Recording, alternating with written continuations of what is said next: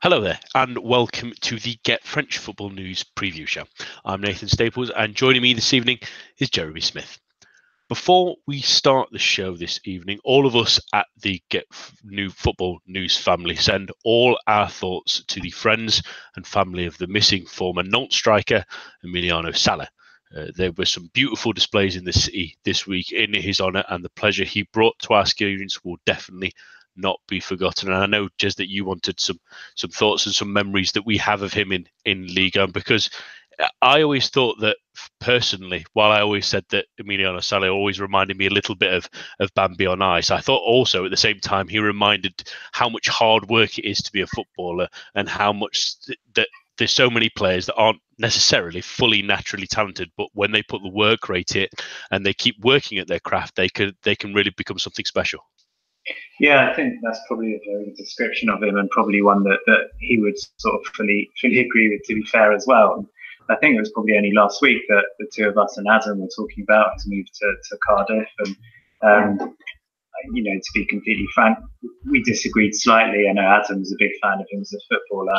I, I'm, I was never one hundred percent sure about um, necessarily the, the, the quality, or whether he would have made it as a as a sort of clinical Premier League striker. But what's definitely not in dispute is is sort of the heart that he always showed, the fight that he always showed, and you know, by by all accounts, and you know, it's been coming out very clearly here uh, the last couple of days, and certainly when you saw, um, for example, the non-coach Mario Balotelli's um, sort of tearful tribute to him today, that he's just a, a universally loved player. And you know, I, in the past, I've criticised players like Cavani or Ruud van Nistelrooy in England for the fact that um, you know, they celebrate every single goal as if it's, you know, as if they've just scored the winner in the World Cup, even if it's, you know, putting the icing on some kind of six nil win against some kind of a minnow in the cup or something like that. And you know, for players like that, I do think sometimes it gets a bit silly, but that, you know, it might be completely hypocritical of me, but that was one thing I loved about Salah. Every goal he scored, he, he enjoyed, you know, whether it was a, a meaningless tap-in or, or a match-winning thunderbolt. And, uh, yeah, he just, I think he'll, he'll be missed, obviously. You know, he'll clearly be missed by Nantes um, in, in a different kind of way. He'll be missed by, by Cardiff fans, and I think they've been fantastic, because it's a pretty weird situation for them, and sort of saying goodbye to, to a, a player who never actually, who belongs to them but never actually played for them. Um, but you know, the way that the whole footballing community has come together really shows how loved he was. And you look at his footballing trajectory, he was, he was brave enough to, to leave home very young to, to try to chase his dreams. Um, so he had a few knockbacks. He, he came to France um, completely alone, didn't know anyone in the country, didn't speak the language. Um, got into the Bordeaux squad, but then, you know, took a couple of hits and had to go down to the National and to Ligue two. And, you know, he's really worked his way up, and it's just tragic that when he get, finally gets his big break in the Premier League, that, that, you know, that it's taken away from him. Mm, absolutely. He had those spells in Ligue two and, and at Caen from memory as well. And, and, and like you say, the, the sort of outpouring from the, the likes of Ranieri what, in his press conference with Fulham, and the photos beforehand with all his teammates as well. You can see the the appreciation that he had, and that fantastic story on our, I think I've only really seen it on our, on our website with uh, Valentin Varda and, and his father, who they stayed with when he was doing his education at, at Bordeaux, and how um, popular he became there, and how proud the the uh, the team were, were there of his improvement as he was going through Nantes, uh, through the sort of Nantes movement, and even at Com, because he never really they never really felt like he'd given the chance at Bordeaux. But um, a tremendous loss in it at that point earlier today, where they have sort of made the incredibly incredibly tough decision to sort of call off the search. They they've done all they can, and the, the slight hope remains, but our thoughts are, are with everyone um, about Emiliano Sala. He will truly be missed. Um, we'll head on to the latest headlines now for you. In Liga, uh, Nîmes bounced back from defeat in their rescheduled midweek fixture against Angers, winning three one. Clément Desprez scored uh, twice for Les Crocodiles as they moved back into um, ninth position, while their opponents remain in fifteenth. The French Cup continued as well from Tuesday, and the big shock came as Metz beat Monaco three one, which has spelt the end of Thierry Henry's spell in charge. Reports are believed that Leonardo Jardim is in Monaco at the moment and could be retaking the reins. Elsewhere, Toulouse needed penalties to overcome Reims. Lille and Guingamp both squeezed through on Tuesday, as well as Lyon Duchère and Get French Beaujolais. I'll make sure I get these team names right. Uh, kept their fairy You've been drinking too much, Beaujolais. Yeah, yeah.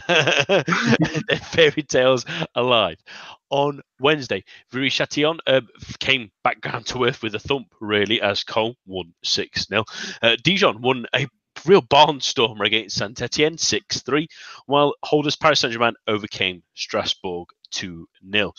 In the later game this evening that has only really just finished, Lyon have dispatched with Amiens two nil, while the other qualifiers are include Rennes, Orléans, Caen, Bastia and Vitra. And there has been a draw as well that's happened just before that game kicked off earlier this evening, with the big sort of standout fixture being Villefranche, but the, the, the team that I don't want to pronounce again, um, hosting Paris Saint-Germain, which will be a terrific game for them.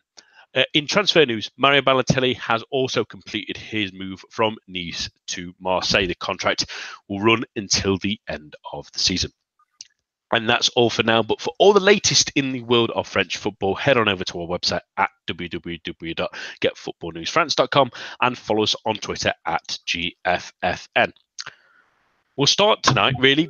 There's only one place to start, Jez, with the big news. We're, and it's sort of interlinked with the, the midweek fixtures, because that was Thierry Henry's final game in charge of Monaco, and something we'd speculated a little while. But focusing on the game first before we come on to sort of the news on Henry, it was your side that um, dealt the final killer blow. And it can't be said that they were trying a weakened team in a cup game to try and get past, because looking at the squad, it was all first team regulars, really. It's, it, it, Henry gone out to win this match, but losing in this kind of manner, even to a team that like Metz, who are doing really well in, in Ligue two this season, it, it feels like the fi- it feels like it was the right kind of final body blow.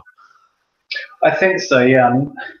It's a bit like the Strasbourg match the other day, in that, you know, possibly the score didn't entirely reflect um, the performance. And certainly in the first half, Monaco had most of the play, and actually it was Mess's, for the most part, second team rather than, than Monaco. So, you know, it should have been an even bigger advantage for the for the Ligue one team.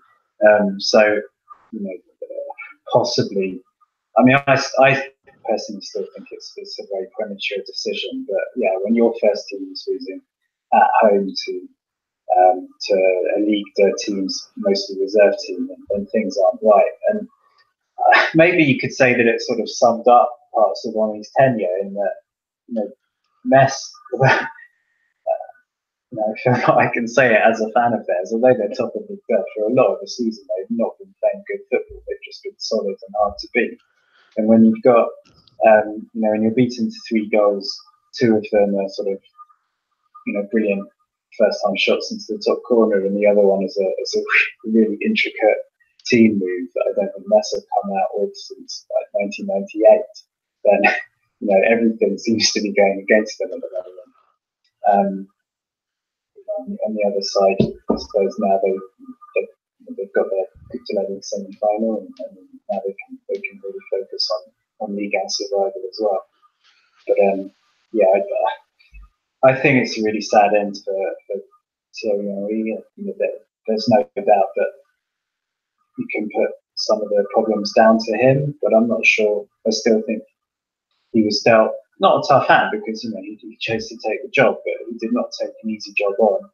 Um, and it's, you know, Leonardo Jardim gave an, gave an interview to Lecky this week in, in which he, he said, you know, eight matches into the season, I felt there's no doubt, there's, while while he was still manager, he said he definitely couldn't see them finishing in the top three, and he looked at his squad and felt he had a squad that was going to be lucky to, to survive.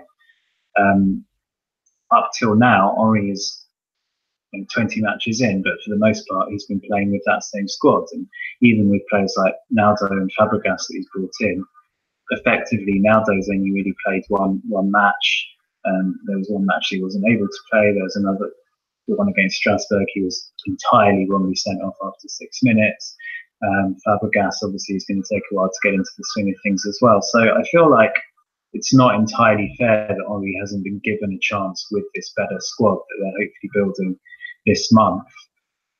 But, you know, obviously on the other side, I don't know why I keep saying, you know, um, on the other side of it, you have to, if they give him too long and too much of a chance and he doesn't turn things around, then by then they could already be cut adrift. But the, if they beat, they've got Dijon coming up this weekend. If they were to win that, they'd be out of the relegation zone. So it, it does feel like Henry hasn't been given the chance. And I think that he's got, we know that he's always had a, a sort of a big ego on him, and that that was always going to be the question mark. And there have been various incidents where you feel like he's not really sort of reining it in. Um, he's making it not necessarily more about him, but a couple of times it seems like he's hung his players out to dry. But it is a learning curve for him, and Monaco took the call to, to bring him in in his first role. I think they actually owed it a little bit more to him to, to show a little, little bit more patience. And I just think the whole situation is very messy. And if, as the rumours are true, um, if the rumours are true and Jardim comes back, I think that's a big risk on all parts as well, because he, he it wasn't unreasonable that he left. It was it was arguable that whether they should have been more loyal, but the fact was that he had started the season badly, and by all accounts it really was a mutual decision. He'd lost motivation, he was tired, and he wanted a break. I'm not sure that coming back to the same team three months later is the most sensible decision, and even if he keeps them up, um, I, st- I still feel like it's it's it's not the greatest of steps, and I don't think any party in this has covered themselves in glory. Hmm. Yeah, it becomes even, plot sort of thickens, doesn't it, with Jardim sort of hanging over. But I, I feel like this this sort of sacking decision is sort of on three fronts, I think. I think the first one is that I think they've done it now because they felt like they've probably made a mistake in the first place, in their own honesty. It, it was a considerable risk to bring him in. I think the fact that, that they brought Frank Passy in pretty similar, but sort of, It's it's it's sort of reported that it wasn't necessarily run by Thierry Henry beforehand, but uh, it, it felt like a move that was undermining his authority, at least anyway, thinking that they needed an extra little bit of of uh, Ligue one experience and managerial experience underneath him, and not while he was initially appointed. And then the second factor is is quite similar to sort of Manchester United, really, before sacking Mourinho at the time they did before December. There's a run of winnable games that if they get the momentum going under a new manager, or in this case potentially an old manager, that it, it feels like the right time to take a risk, because if, if Thierry Henry does lose the next game against Dijon, and they've got a, a couple of winnable games sooner after that as well, if they end up losing those kind of games, not only do they get cut adrift because they've given away points to teams against them, they then have a tough run of fixtures to even catch up that that deficit as well. So it feels like those two are the main ones. But the, th- the third one, and the interesting one I wanted to talk to you about, Jez, really, is, is linked to really the reason why I think they've probably made this move immediately as well, is there was obviously a, a sort of um, a talk with with Thierry Henry I, I saw on our website earlier today about um, him moving a lot of the fir- some of the first team players out of the squad and saying they weren't coming back. We're cu- we're cutting. trimming the trimming the squad a little bit because some people are, are thinking about their own futures and not the club's. Does it, does it feel like that alienation of some of the senior players who've probably gone over his head after that moment as well has sort of been the final final sort of nail there, with, with the results obviously going there on, against their way as well, and then he's also eliminating part of the senior players, some senior players in the squads, and we don't know names yet, at least anyway. But do you feel like that might have been the last sort of nail for him, saying that, that he that he was starting to lose control of the team?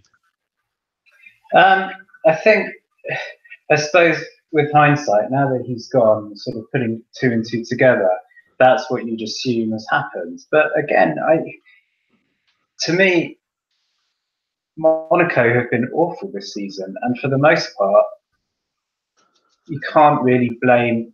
First of all, you have to blame the the, the recruiters or the decisions that were made in the background, getting rid of a lot of very decent players and replacing them with a load of kids. But it's been, for the most part, the experienced players who really haven't turned up and have been, you know, at best poor, at worst shameful. So if Henry has decided to make that decision, and assuming that it is the seat, those senior players that have been um, excluded, then I think he's probably right to do that. And I understand that those with, if that's the case, those with more influence are likely to go over his head, and um, a lot of them will have a lot of influence and, and possibly, yeah, had a, had a big say in him leaving. But I'm not sure that's a good way to be either. If you're letting your, again, this is all speculation, but if you're being dictated to by the players who are playing poorly and putting your team in the bad position in the first place, then I think you're on a hiding to nothing.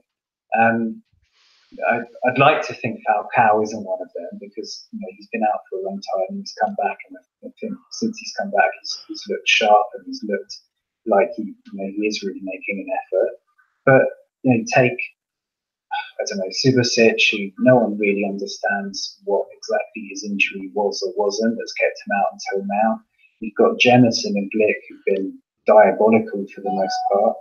Um, I don't, it would have been fascinating to have at least kept Henry on until the weekend as a neutral, just to see which players it is who've been who've been excluded, because that would maybe tell us a little bit more about about what's going on behind the scenes.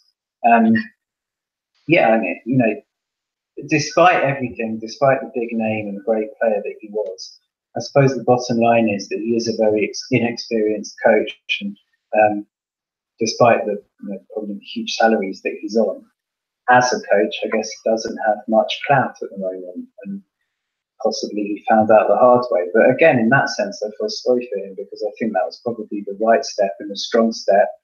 Um, and I would have liked to have seen how, how that would have turned out for him.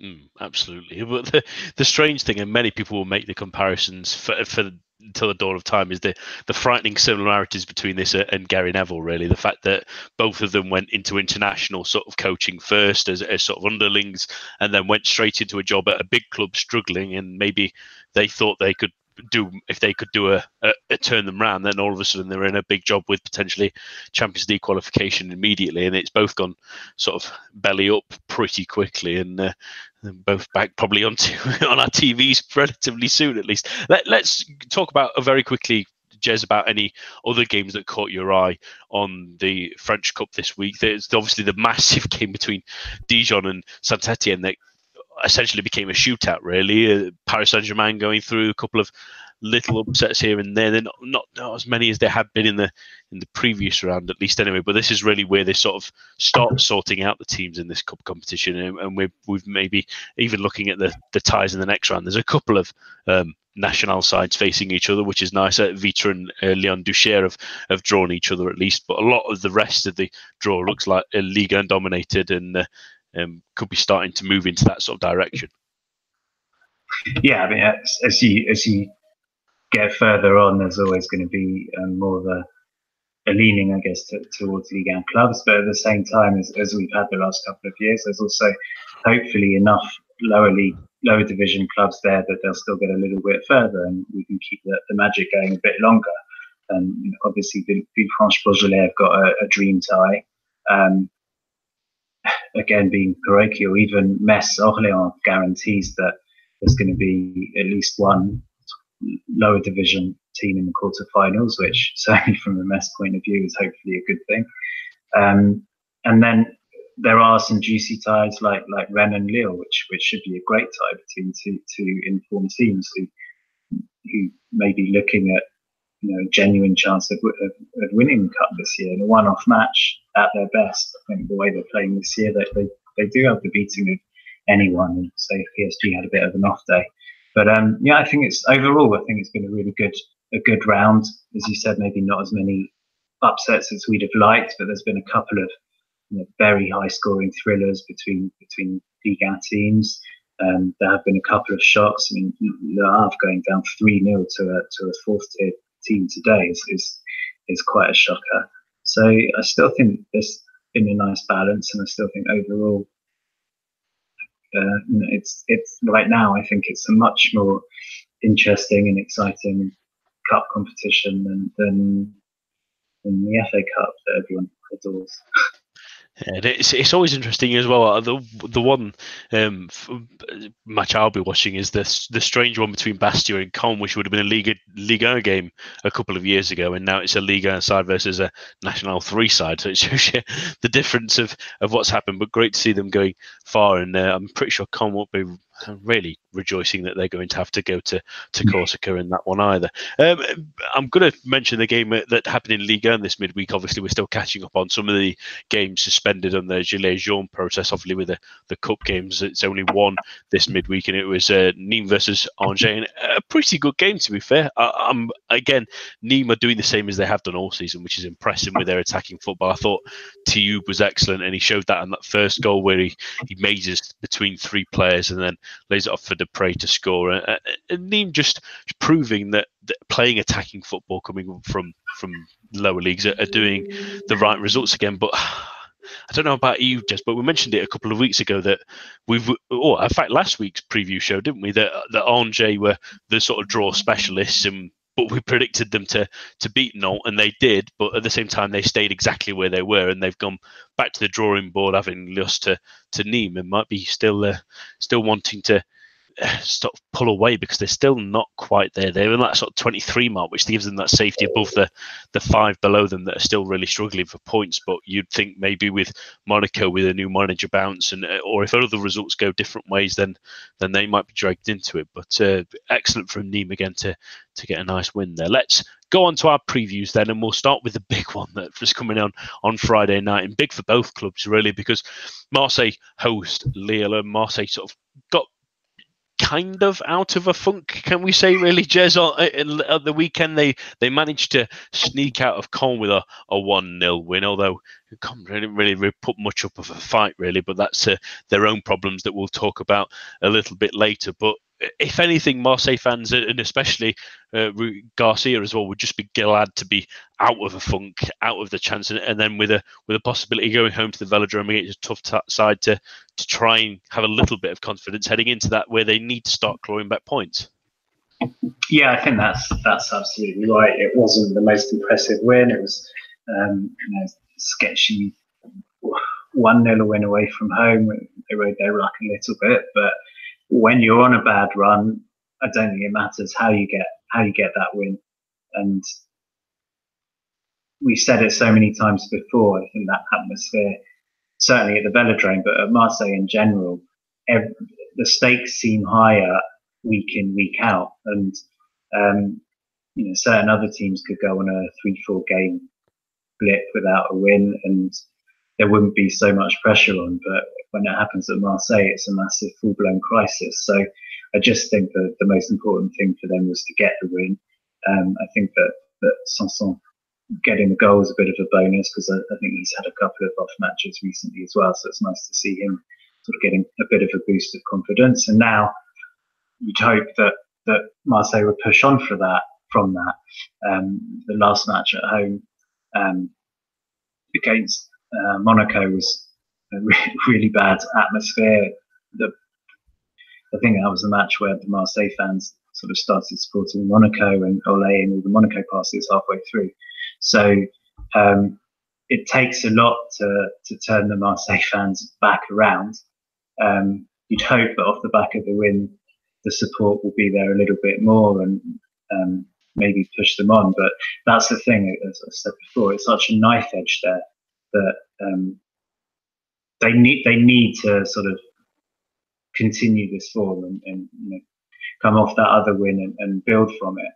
Um, if they if they lose on, on at the weekend, then they're back to back to square one, and that win was almost for nothing.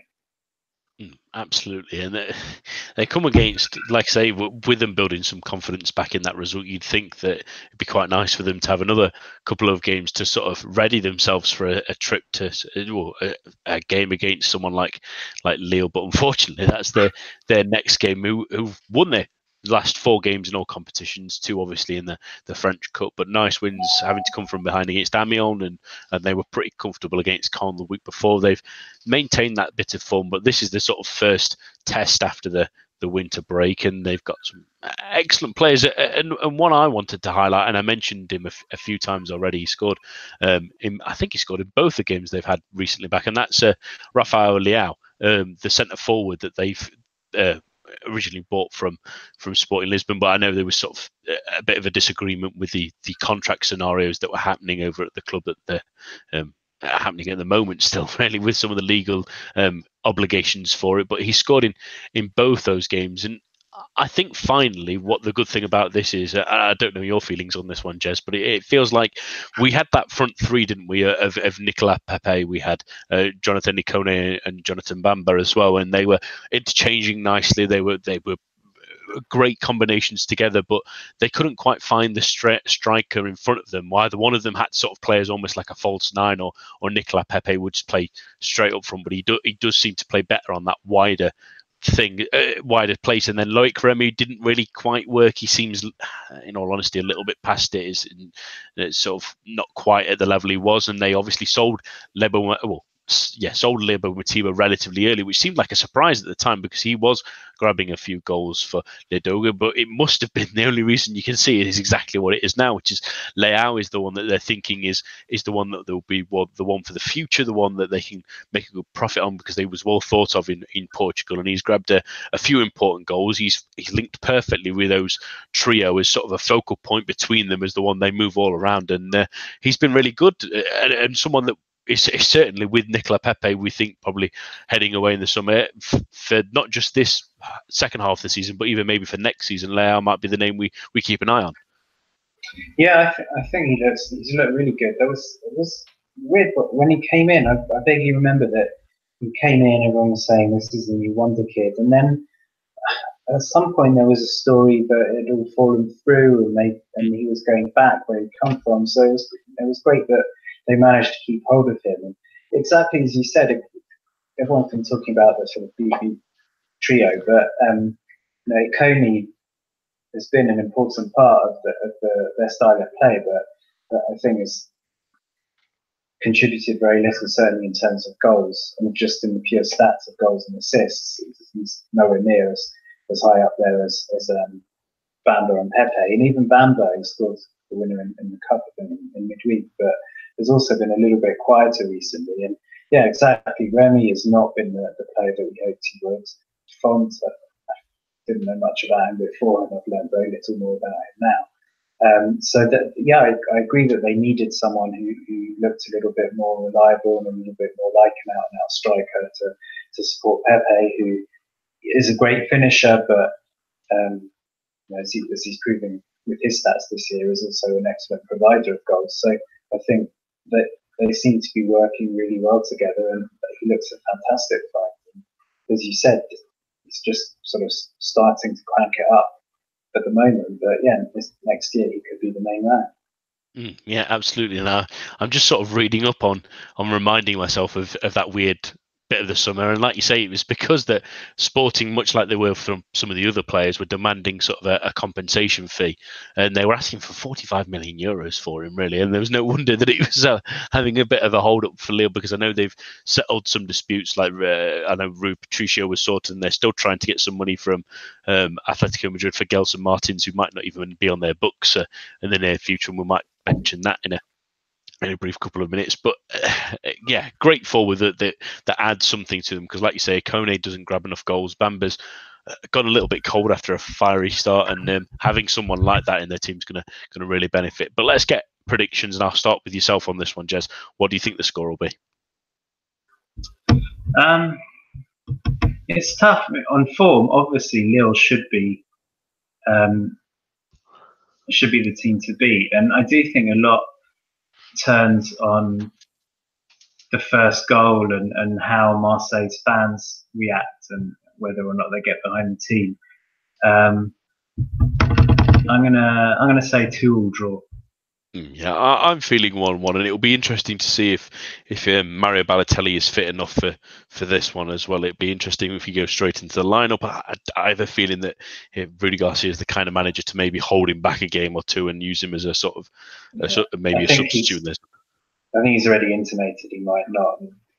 There's lots of strange things about that transfer, but as far as I know, he's been fit, but he hasn't played for seven matches, which is a long time out. And I'm guessing he's the, the type who doesn't keep uh, keep one hundred percent fit even when he's not playing. So I think it might be a couple of matches before we see him. Yeah, which is funny for a January signing. Those are the exact kind of players you want to hit the ground running if you want to make a difference. And uh, Mario Balotelli might take a little while. So yeah, well, hold it's, on it's your funny that, sorry, I keep interrupting. It's funny that um, you know, William Vaca, in order to join Monaco, said that he wouldn't. He was happy not to get paid until he played. Whereas Balotelli, there's stories that he's going to get paid extra if he turns up for training. That's uh, kind of symbolic of the player they're getting, I think, more than anything. This uh, one thing it promises to be is an explosive one way or the other, which um, yeah, we'll, we'll, us neutrals will enjoy, but maybe low-end fans will, will maybe not enjoy the rides or the, the heart attacks to come, at least anyway. Um, on to uh, the real relegation six-pointer, because we've, we've talked about Monaco plenty um, today, really, and in fact... Uh, our own web uh, Twitter feed are, are doing plenty on it now, so do keep your eyes on it over the evening, because there is extra bits like, such as a, an unnamed Monaco player saying a couple of games ago um, Henry yelled he's supposed to be worth ten million euro. The, ties, the, the entire subs bench heard the latest the, the message he was sending to the players was very negative, which is not entirely surprising, but but uh, sort of focusing more on their opponents really to start off with. um, Jez, Dijon, a good result in midweek at least anyway, showing that they can score goals under Comboire as, as, as often as they could under D'Aglio as well. But as much as we mentioned this is an important game for Monaco, it's a massive game for Dijon as well, because a win here, if they can get it, and they can be pretty dangerous at home, and under new management they have been a little bit better as well, a win here propels them up to sixteenth with a little bit of a gap, and well, a five-point gap above Monaco in where the automatic places would be. So it's it's absolutely massive for them as well. Yeah, it's a huge incentive to get a result here. And um, even with the, the new manager bounce, it hasn't been that impressive so far. And the only two wins recently have been have been in the cup.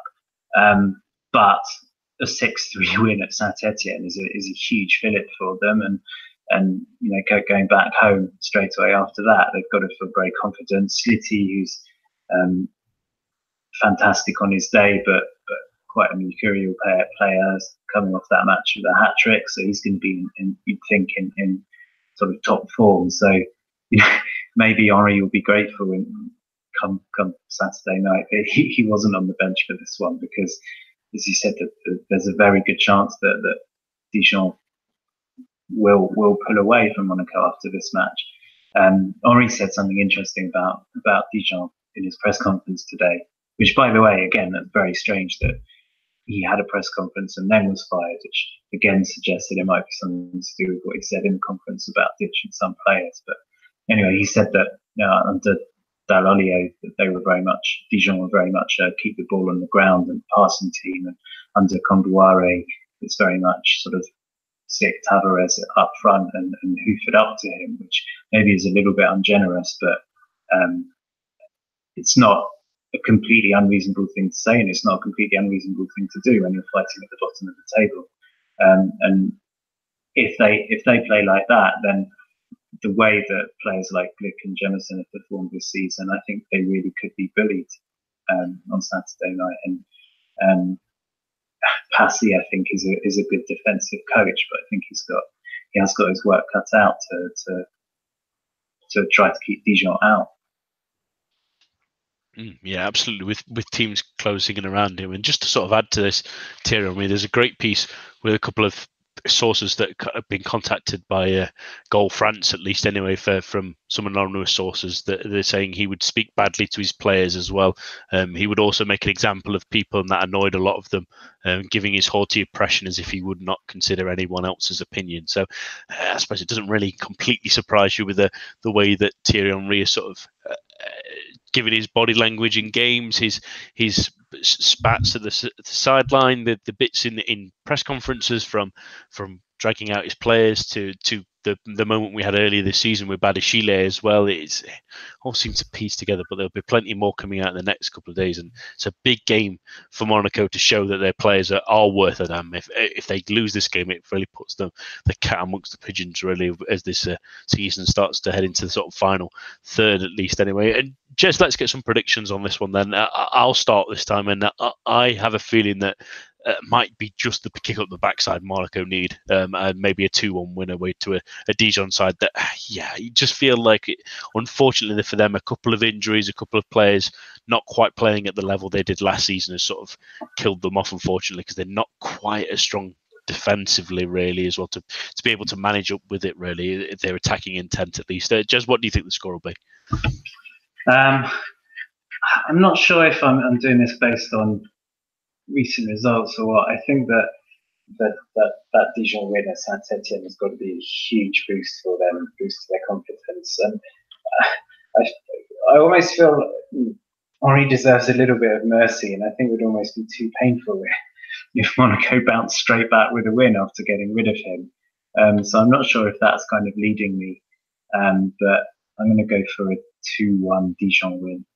Mm. It's going to be, I think that's the game to try and stick on your T Vs this weekend, ladies and gentlemen, because that, that it just has the feeling that it's going to be big one way or the other for, for either of those teams. Uh, on to a game that kind of not spoken about either of these teams, really, um, since the turn of the year, and that's Montpellier taking on Guingamp. And starting with the, the home side first with you, Jez, uh, Montpellier, not really, have had a pretty poor start to the two thousand nineteen, at least anyway. They finished with two thousand eighteen with a, a draw at Lyon, which was was good in that sort of competition that they needed, and the, and the, obviously a slight defeat to to Lille. But they started this this January by losing to Entente. They lost two nil to Nantes.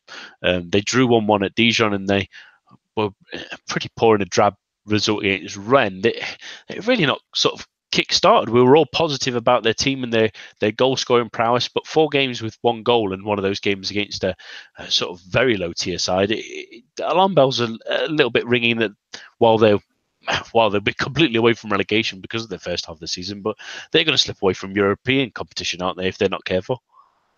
It feels like the the last few years they've had kind of,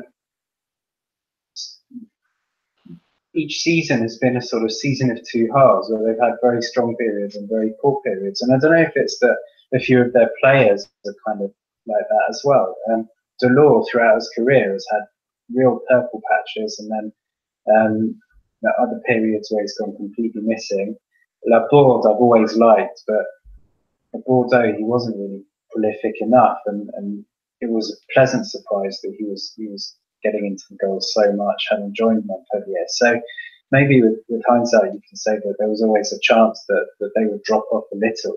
And they're still not conceding many, but as long as they're not scoring at the other end, and they don't need to concede many to turn those turn those wins into to draws or defeats, that's the problem. So they definitely need those attacking players to fire again. Um, Based on Rennes' recent form, holding them away from home, I think actually is a pretty good result. But off that, they, they need to pick up wins again at home to, um, I think it's Caen, that you'd expect them to, they really should be winning that and, you know, getting back to winning ways. Um, and still, I think it's not, it's not impossible that they could still um, qualify for Europe, but you kind of think that enough of the teams around them are going to maintain enough form to stay up there. So um, Montpellier have to hope that this is their their sort of one poor period of form, and that they can get back to get back to their form of earlier in the season and maintain that for the rest of the season. Absolutely, and they come up against a a Caen side that was probably best described as meh or bleh, maybe or something like that. Just it, it, every time you watch a Caen game at the moment, you can never quite predict which team's going to turn up, but most of the time it's a pretty drab one. And when it doesn't, when and then they have a spurt of something exciting, like the, the start of the season they drew two and lost pretty heavily to Paris Saint-Germain, but who doesn't? And then had a really great game against Dijon and played really well against Lyon the next game. And they dipped a little bit, and then they beat Amiens, and then they went forever without winning again. And they had that little spurt just before Christmas where they drew two games two two and beat Toulouse two one as well, and you thought, okay, maybe they uh, are putting up to some results. And then January at the same time, while they've lost one nil to Marseille and three one to, to Lille, which is not exactly outside the wheelhouse, but both the games are at home, and both times it never felt like they were really in the game, really. I think the Marseille game, they were pretty lucky not to, to have been bid, beaten by more, and didn't really cause any problems at the other end. Uh, and against Lille, three one looks a little bit more flattering because Casimir Ninga scored in the, the very last couple of seconds, really. It wasn't, they were never really in in the game, to be fair, and they've they've spent, not really spent a lot of money, but they've got a lot of players with, with Ligue one experience. They've got Claudio Bovu, Yassin Bamu, Enzo Crivelli, uh, Casimir Ninga. It's almost like a, a, a, a shopping list of, of sort of journeyman Ligue one forwards, really, and none of them really can seem to score consistently. Uh, even Bovu, who, who has previously done pretty well, especially at Guingamp, he's, he had that purple patch just as he started, really, where he grabbed a couple of goals, but has gone very silent since, really. He grabbed two in weeks, for, uh, one in week four, one in week five, and he grabbed a goal in, in the game against Angers in week fifteen, and since then he's, he's been relatively quiet, and they just need someone consistently scoring goals. But this happens every, it's very similar to, like you said about Montpellier, that they sort of have half seasons almost. Caen almost have like moments where they they go on a couple of a little game run where they start to just about get out of contention for relegation, and then slowly drop back in. But it, it just feels like that your luck only lasts so long in, in any division, really. And the this next sort of run of games for them, February, they've got Amiens, Nantes, Strasbourg and Toulouse after this Montpellier game, and then you look at the games.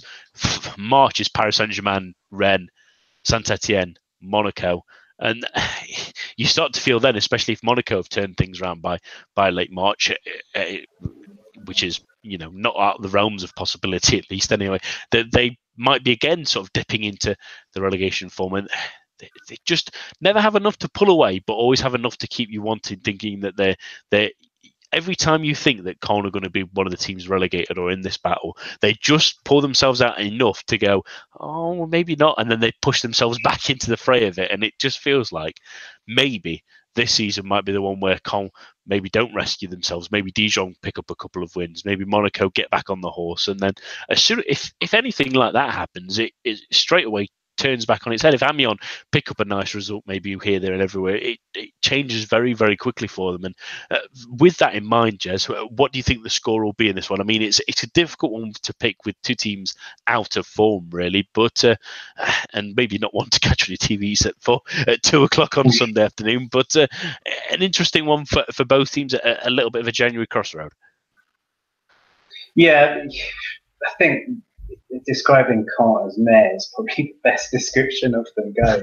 Um, they're just, yeah, every every season, when it comes to the end of the season, you think, how, how are they still in, in with a chance of survival? I don't actually remember them doing anything. I don't remember them going on any runs. I don't remember them actually winning any matches. But somehow they accumulate the points to, to be up there. And somehow, you know, the last two seasons, they were Some some would say controversial results against P S G both times to to to, to save them.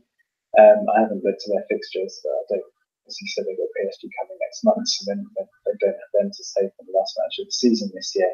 Um, I, yeah, on paper, I would say that certainly Dijon and Monaco and probably Guingamp as well are, are stronger teams. And uh, I do, well, I was going to say I fear for Caen, but I think as you said, It's, it's not a very nice thing to say, but it does feel like maybe it's time. They run out of chances. I'm not sure what they bring to the division in particular.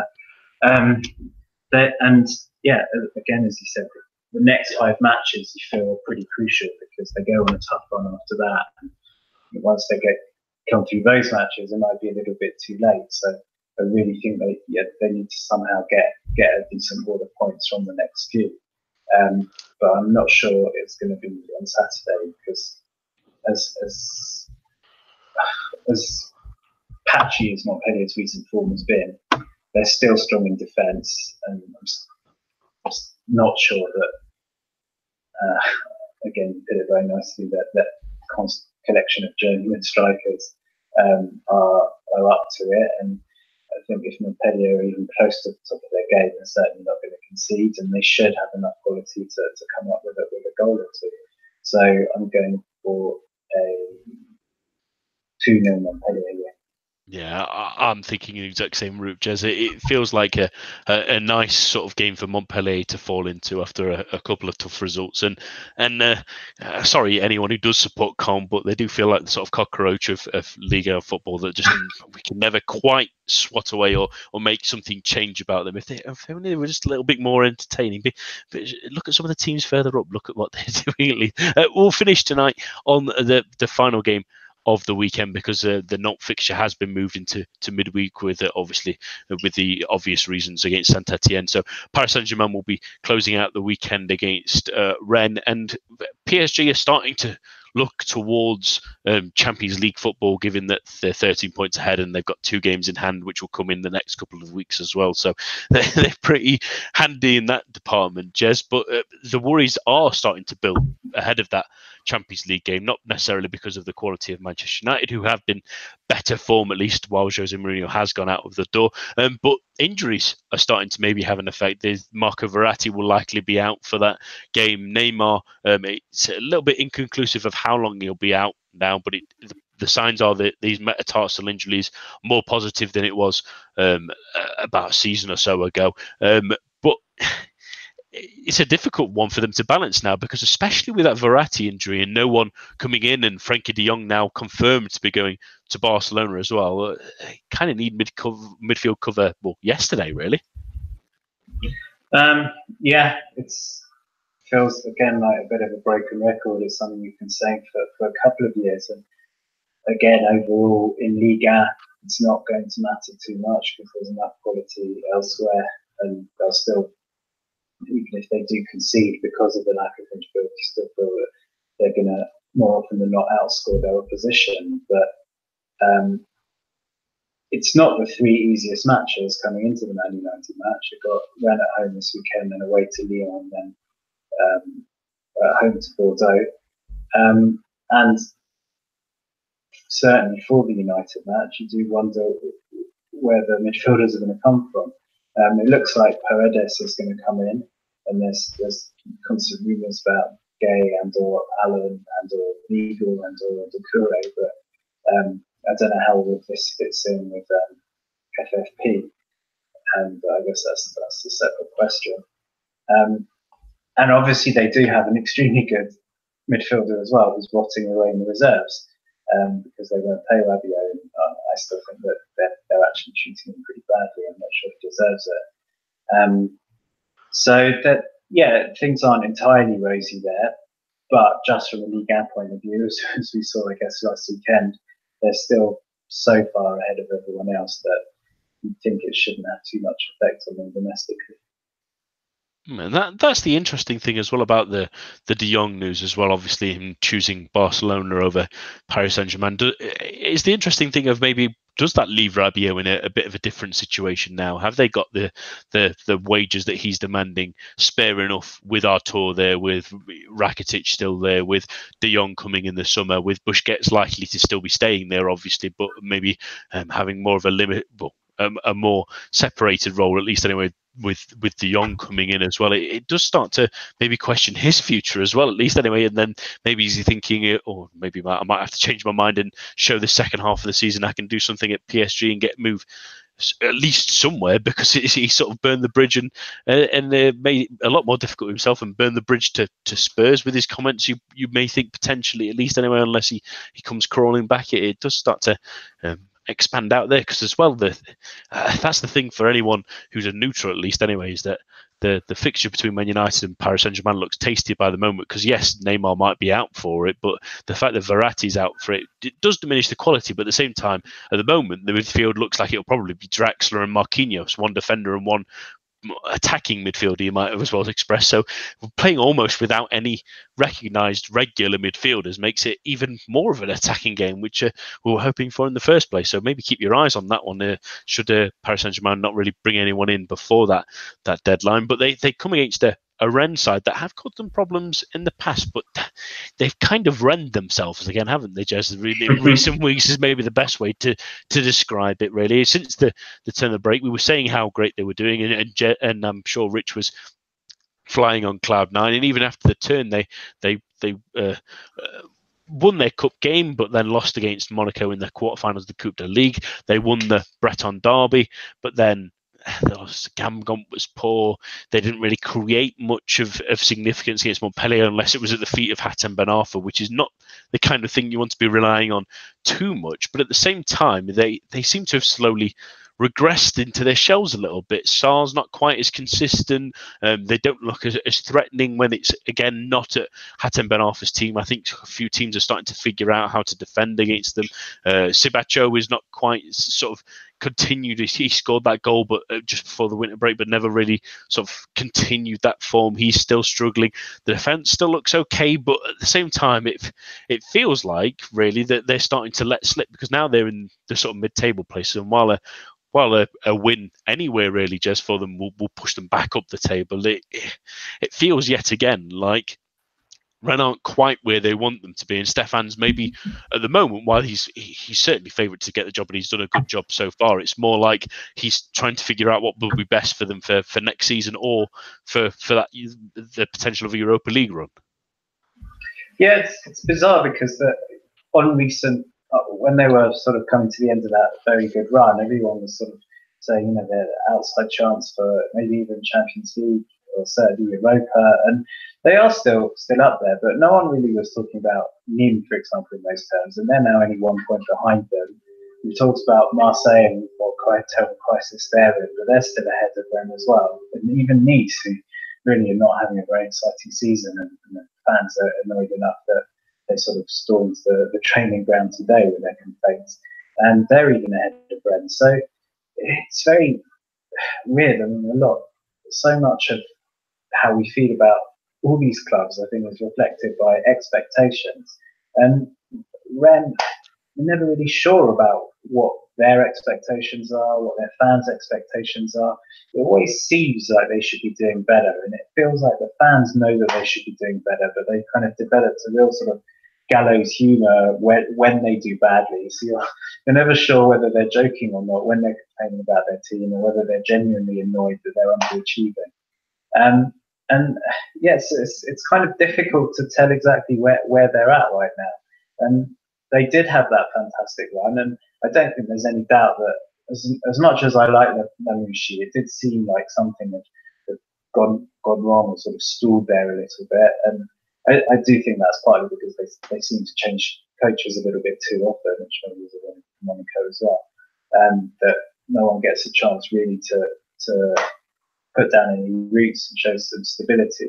But when Stefan came in, he did what, to be fair, Lamushi did when he came in, and he immediately sort of roused the players, got a few of them playing to the top of their form. And the question is whether they can they can maintain that over a longer period. Um, we've spoken before about how all the, all the talk coming out of the club is that everyone adores shooting at Stefan. He's got, you know, from when he was at the reserves and a bit with the youth players, that he has got a very good relationship with them. If all of that is true, then you would expect them maybe to play um, play up a bit for him.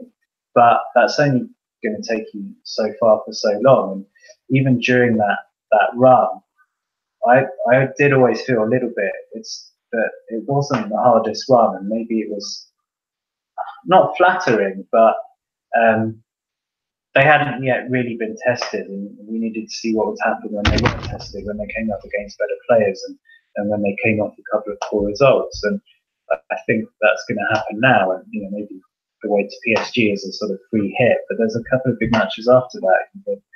They've got Amiens next, but then they're, they're at home to Saint-Etienne. They've got um, the two matches against Real Betis in the Cup. Visiting Reims isn't that easy, and then Marseille. You know, who knows what position they'll be in by then. And then away to, to Nîmes, who we spoke about earlier. I don't know what, what the points difference would be between the two clubs then. So I actually think that, um, you know, maybe it's in sort of a month or six weeks or so that we can much better judge what what, what um, Julien Stéphan has done. And, um, yeah, it, it's he definitely passed the first tests that came up with that great run, but now is now is when we really get to see, I think, what what he's made of, and also, to be fair, what his players are made of. Um, players like Ismail Assar and, and Ben Arthur, they're the type that when things are going well, they can really sort of express themselves and, and turn on all the tricks and the skills, but it's when you need to sort of get, I guess, down and dirty against teams that aren't, as you said, aren't going to take that kind of thing and know how to defend against them. Are they able to, to adapt their style of play and, and you know, really knuckle down to, to, to get results, even if it's not necessarily doing it with spectacular goals or dribbles or that kind of thing? And it always feels like Rennes are two or three players away from being a really good team that can compete on these kind of levels and make them, because they've got they've got great foundations there. I think I think they've they've got several relatively decent keepers. Really, they they can sort of pick between a few of them that do a, a good job. They've got uh, D- Damien De Silva, who I've always thought has been a good Liga centre back. They've got yeah. great midfielders. Really, when you think of Benjamin Andre and Borrigo on his day as well, and and uh, you, then you like you've already mentioned Saren and Hatem Ben Arfa. Definitely some a little bit of sprinkle of gold dust that you, you can you can have on your team that can really transform a game. It just feels like if they maybe get one or two players in positions that they. They can keep, that they can hold together that squad for a season. They could, and that's sort of the job Stefan has now, isn't it? Is, is trying to see who's worthy enough to sort of stay in the squad for, for next season and identify areas where he can maybe place one or two players, and they would be not just a Europa League side, but you, you maybe even think that with those kind of players in your team, you, it's not far-fetched to say that they could be Champions League chasers, where if it was maybe the summer Lyon has a bit of an exodus maybe, or or Marseille in the current form they are, and obviously Monaco were there, it's not out of the realms of possibility that they could be challenging for those places if they make the right decisions, and that's going to be an important thing for Staffan to prove. Sorry, Jez, go on. Yeah, no, I, I think, I mean, that's that's all correct. I think that's always been the problem, that you know, saying that they're sort of one or two purchases purchases away. The problem is that it's not for want of trying, because every summer it seems like that, that they have a really big overhaul and sell a lot and buy a lot. And uh, the same as what I said about the coach, maybe they just need to keep the the sort of you know the spine of the of the, of the squad consistent for a couple of years to give those players a chance really to to to you know, create strong relationships, feel settled at the club, and and you know push on. It feels like each season they're they're changing half their team, and that's always that always means that they're kind of fighting to catch up, I guess. And yeah. maybe why why the the start of the season's never quite as good, and then they start changing their manager. Um, I think maybe they're a club that would just benefit from a little bit more patience all the way through. Yeah, absolutely, and I always think that that, that sometimes. There's a misconception that you need to buy five, six players during the summer and shift five, six players out, because you see all the successful teams, Monaco a couple of years ago, even you could argue Liverpool this season, two or three good solid signings that increase your squad and keep everyone on board. You'd be surprised how much of a difference it can make to your team, really. And uh, it would be nicer if some of, the, some of these mid-table sides don't go over these big overhauls if they can afford to do it, which unlike a lot of other teams in Liga, uh, Rennes are in the financial position to do it, but they're probably going to get hammered at the weekend, really, let's be honest. Is it? Paris Saint-Germain looked pretty dangerous last weekend. They, they've, they're fighting fit. Most of well, the, the strikers are, at least other than Neymar, they're at least all firing. They don't really need one of them, all of them there. And I think a three nil victory is, is going to be a pretty comfortable one heading into a, the next couple of games for them. Jez, what do you think? Um, I, I was thinking... three one. I think they'll be quite comfortable, but I think they'll sort of maybe get an early lead and then sort of um, put the brakes on. I think you know what's what's happened to Verratti and Neymar might make them a little bit nervous about about more injuries. So I think they'll they'll try to slow the game up as much as possible, and then maybe try to not close up shop, but you know, possibly take take a couple of important players off, and maybe when we get back and get a consolation. Yeah, and I think it's going to change some minds on, on some other rumours that English fans are hearing about Nkunku possibly going on loan to Arsenal. I think that's probably, with Timothy Weah away already, I think that's probably dead in the water with Neymar's injury as well. So uh, maybe they might have to look elsewhere. But that's all that we've got for this week. My thanks to Jez and all of you listening at home. Uh, do join us for the main show again on Monday. But for now, Enjoy your weekend of football.